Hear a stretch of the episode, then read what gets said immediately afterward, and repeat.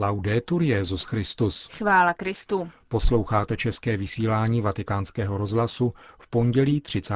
srpna.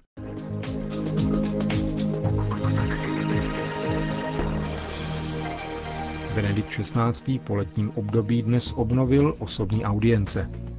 Včerejší výroky libijského vůdce Kadáfího rozpoutaly celospolečenskou debatu o muslimské budoucnosti Evropy. Ve Lvově se tento týden začne synod ukrajinské řecko-katolické církve.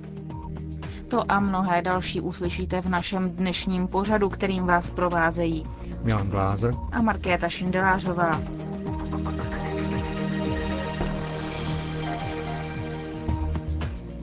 Zprávy vatikánského rozhlasu. Castel Gandolfo.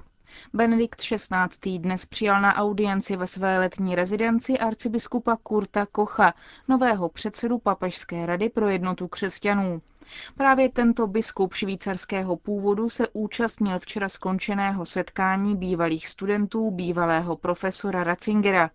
Arcibiskup Koch byl pozván, aby pronesl dvě přednášky na téma interpretace druhého vatikánského koncilu a pokoncilní liturgické reformy.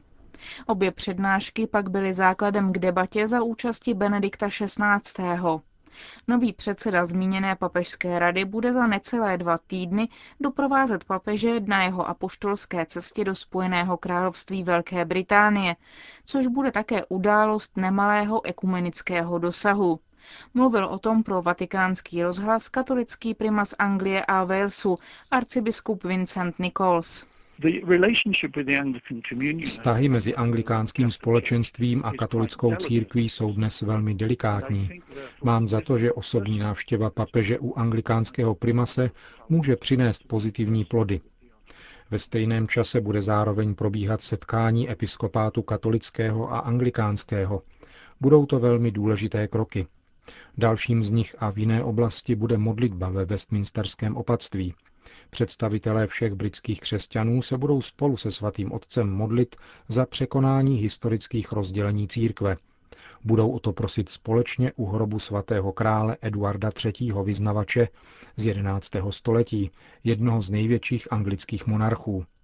Tam se budeme spolu s Anglikány snažit se stoupit ke společným kulturním a náboženským kořenům, které měly tak velký vliv na utváření Velké Británie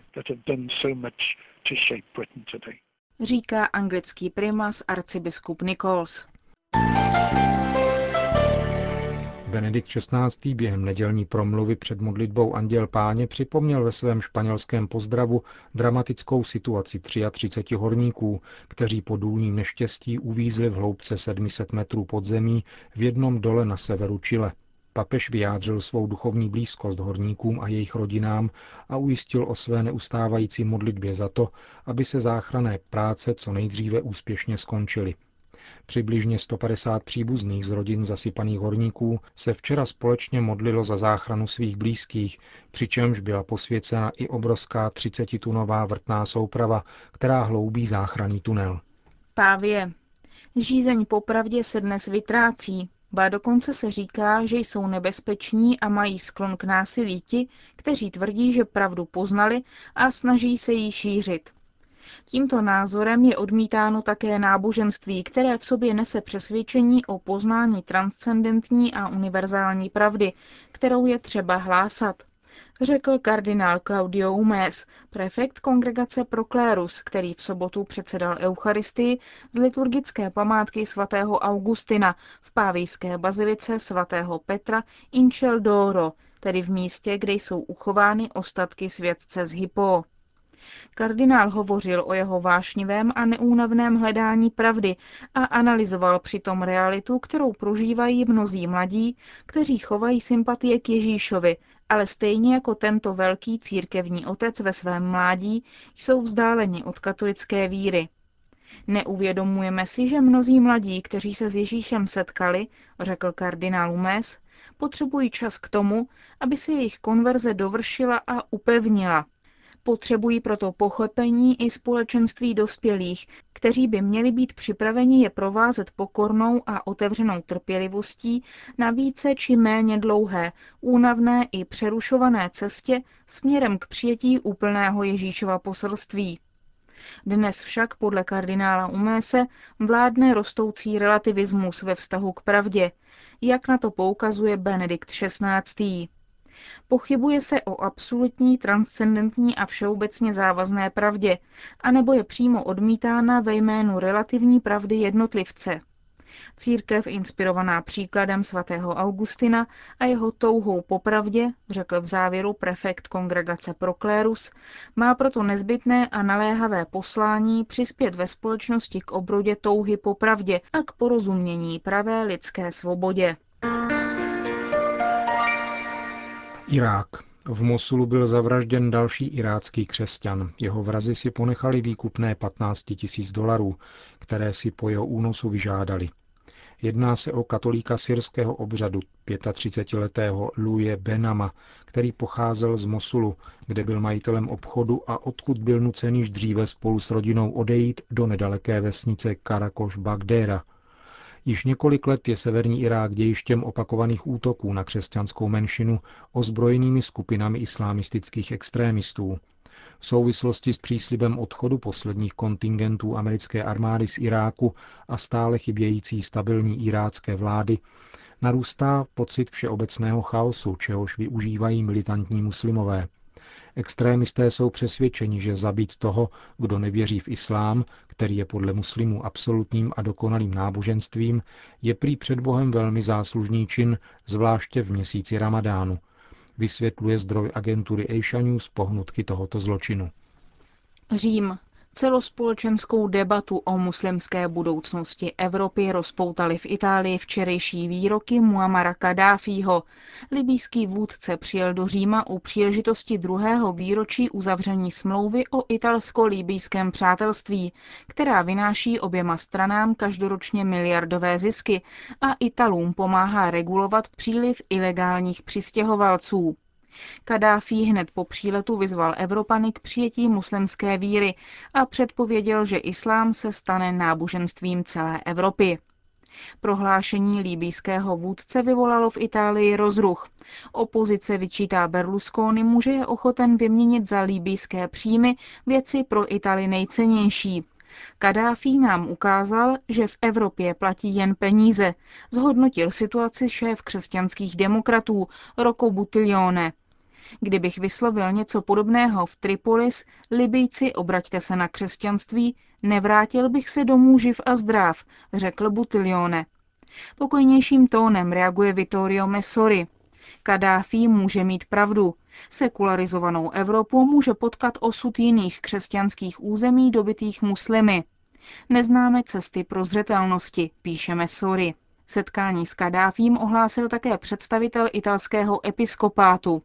Jak prohlásil, chce se líbíského vůdce zeptat na téma, kterým se jiní Italové vyhýbají. Co se děje s migranty zadrženými libýskou policií, v jakých žijí podmínkách a zda se někdo zabývá tím, proč do Evropy utíkali, uvedl biskup Domenico Mogavero. Ankara. Bartoloměj I. může být posledním konstantinopolským patriarchou, domnívá se televizní stanice CNN. Kvůli protikřesťanské politice postrádá turecký patriarchát vhodné kandidáty na místo duchovního vůdce pravoslaví. Podle platného tureckého práva musí být obyvatelem Turecka a jeho volbu musí schválit vláda. Kromě toho v roce 1971 byl z rozhodnutí nejvyššího soudu zavřen jediný seminář, který připravoval nové kněze pro pravoslavný patriarchát. Vláda premiéra Erdogana pod nátlakem Spojených států a evropských států opakovaně slibovala záležitost projednat. Pravoslavný seminář ale zůstává stále zavřený. Ankara také odmítá přiznat turecké občanství duchovním osobám přicházejícím ze zahraničí. Na ostré zásahy tureckého státu do života náboženských komunit upozorňuje také agentura Asia News. Podobně popisuje situaci židů a arménů. Židovská komunita zůstala celý rok bez nejvyššího představeného. Až do května Ankara odmítala potvrdit volbu vrchního rabína. Arméni dodnes nedostali souhlas k volbě nového patriarchy, ačkoliv současný patriarcha Mesrop Murfian je už řadu let těžce nemocný a nemůže vykonávat povinnosti spojené se svým úřadem. Katolická tisková agentura monitorující situaci azijských křesťanů připomíná, že zmíněné obstrukce se týkají tří komunit, které jsou státem oficiálně schválené. V ještě horší situaci jsou například katolíci nebo anglikáni, jejichž právní subjektivitu Turecko vůbec neuznává. Nezbývá jim než spoléhat na větší či menší toleranci vlády. Kiev. Evangelizace a migrace to jsou hlavní témata synodu Ukrajinské řecko-katolické církve. Ten začne ve čtvrtek 2. září ve Lvově. Potrvá do čtvrtku 9. září. Jde o velmi důležitou událost v životě církve, píše kardinál Lubomír Husar, arcibiskup diecéze Kiev Halič, v poselství věřícím. Synod totiž svádí dohromady naše biskupy z Ukrajiny i z diaspory, aby společně uvažovali o potřebách naší církve a aby přijali potřebná rozhodnutí. Co se týká evangelizace, budeme uvažovat, pokračuje kardinál, jak pomoci lidem setkat se s Ježíšem Kristem skrze náš příklad a naše bratrská slova. V otázce migrace budeme věnovat pozornost našim emigrantům, zejména těm, kteří žijí v zemích, kde neexistují řecko-katolické struktury a jak mohou zůstat věrní své církvi a svým tradicím. Kardinál Husár požádal věřící, aby se modlili odčenáš a zdrávas Maria na úmysly synodu a jeho zdaru. Jeho poselství bylo čteno věřícím během sobotních a nedělních bohoslužeb.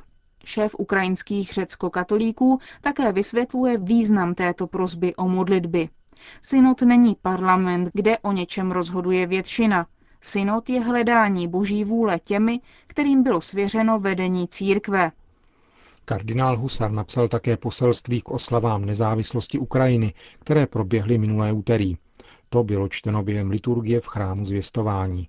Také při této příležitosti připomněl význam modlitby.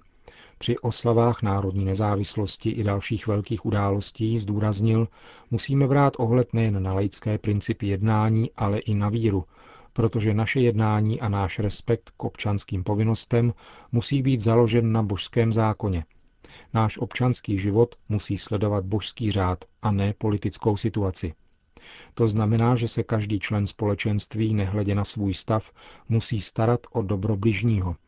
Nedostatečné respektování práv bližního z jakéhokoliv důvodu, nezájem, lenost, strach či hledání osobního prospěchu, znamená protivení se boží vůli – Přesně tak, prohlásil kardinál Husar, jako když se záludně využívá lidské slabosti korupcí, nespravedlností, manipulací či podvodem za účelem uspokojení osobních zájmů. V závěru arcibiskup Kijeva a Haliče vyzývá věřící, aby četli se zvláštní pozorností proroky Izajáše a Jeremiáše, kteří jako hlas boží pravdy ukázali lidu hříchy a připomněli jeho představitelům, že takové jednání přináší zhoubu celému národu. Peking.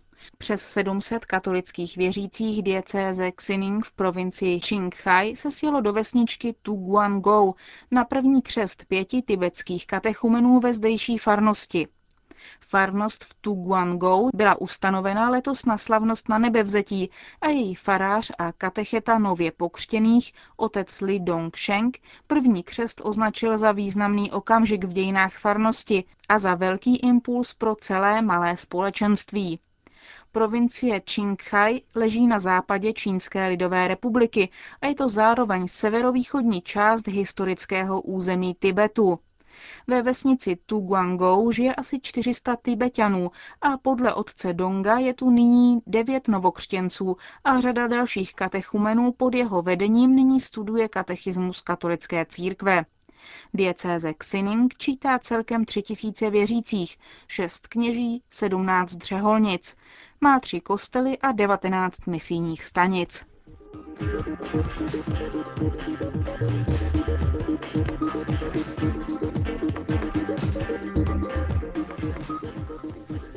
Končíme české vysílání vatikánského rozhlasu. Chvála Kristu. Laudetur Jezus Christus.